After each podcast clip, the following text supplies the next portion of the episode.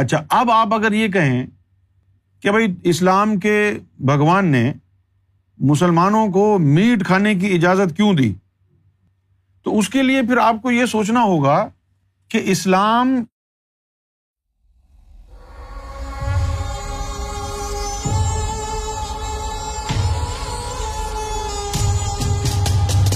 یہ بات ہم کو سمجھنی ہوگی کہ بھائی ہر آدمی کا جو دھرم ہے، ریلیجن ہے وہ اس کے مطابق چلے گا۔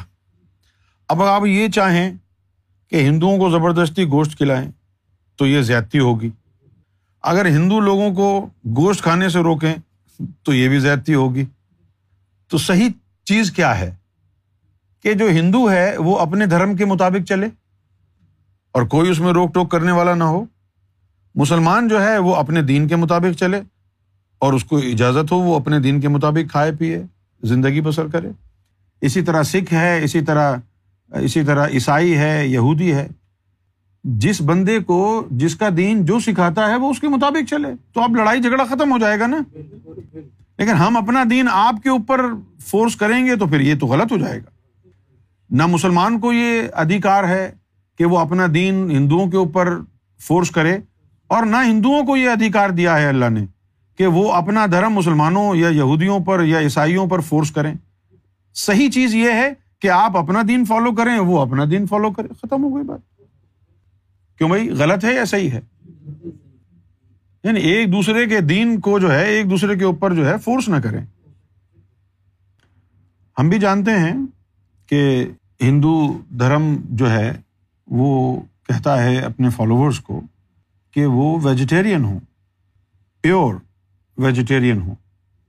اور سوال یہ پیدا ہوتا ہے کہ کیا یہ غلط ہے؟ نہیں، غلط نہیں ہے۔ بالکل غلط نہیں ہے۔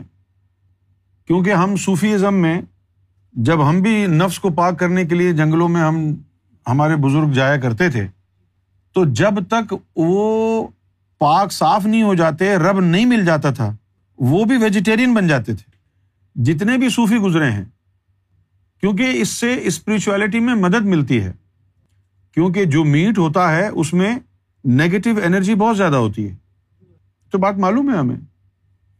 اچھا اب آپ اگر یہ کہیں کہ بھائی اسلام کے بھگوان نے مسلمانوں کو میٹ کھانے کی اجازت کیوں دی؟ تو اس کے لیے پھر آپ کو یہ سوچنا ہوگا کہ اسلام جس خطے میں اترا ہے، وہ جو ہے ڈیزرٹ کا ایریا ہے، سہارا ہے۔ اب یہ جو عرب، عربستان جا کے دیکھیں آپ تو وہاں بس بنجر زمین، چٹیالی، چٹیالے میدان ہیں، گھاس پھوس ہے ہی نہیں وہاں پر، وہاں کیا ویجیٹیبل ہوگی صحرا میں؟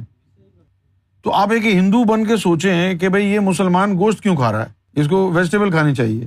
اللہ نے کیوں اتارا ایسا حکم مسلمانوں کے اوپر کہ چلو تم کو گوشت کھانے کی اجازت۔ یہ بھی سوچنا چاہیے کہ جہاں اسلام اترا ہے، اس خطے میں ویجیٹیبل ہوتی نہیں تھی۔ وہاں صحرا ہی صحرا ہے۔ تو وہاں جو جانور ہوتے تھے، اب وہ کیا کھائیں گے زندہ رہنے کے لیے؟ لہٰذا ان کو اجازت دی کہ ٹھیک ہے، تم کھا لو۔ یہ بھی تو سوچے نا یار۔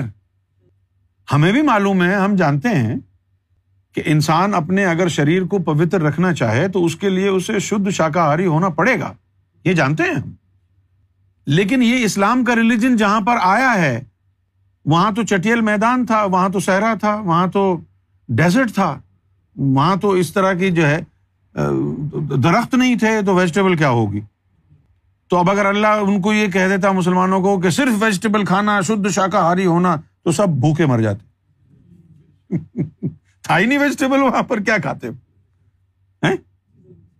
تو اللہ تعالیٰ کی بھی جو ہے، وہ حکمتیں ہم کو سمجھ میں آ جا، آ سکتی ہیں اگر ہم غور کریں تو۔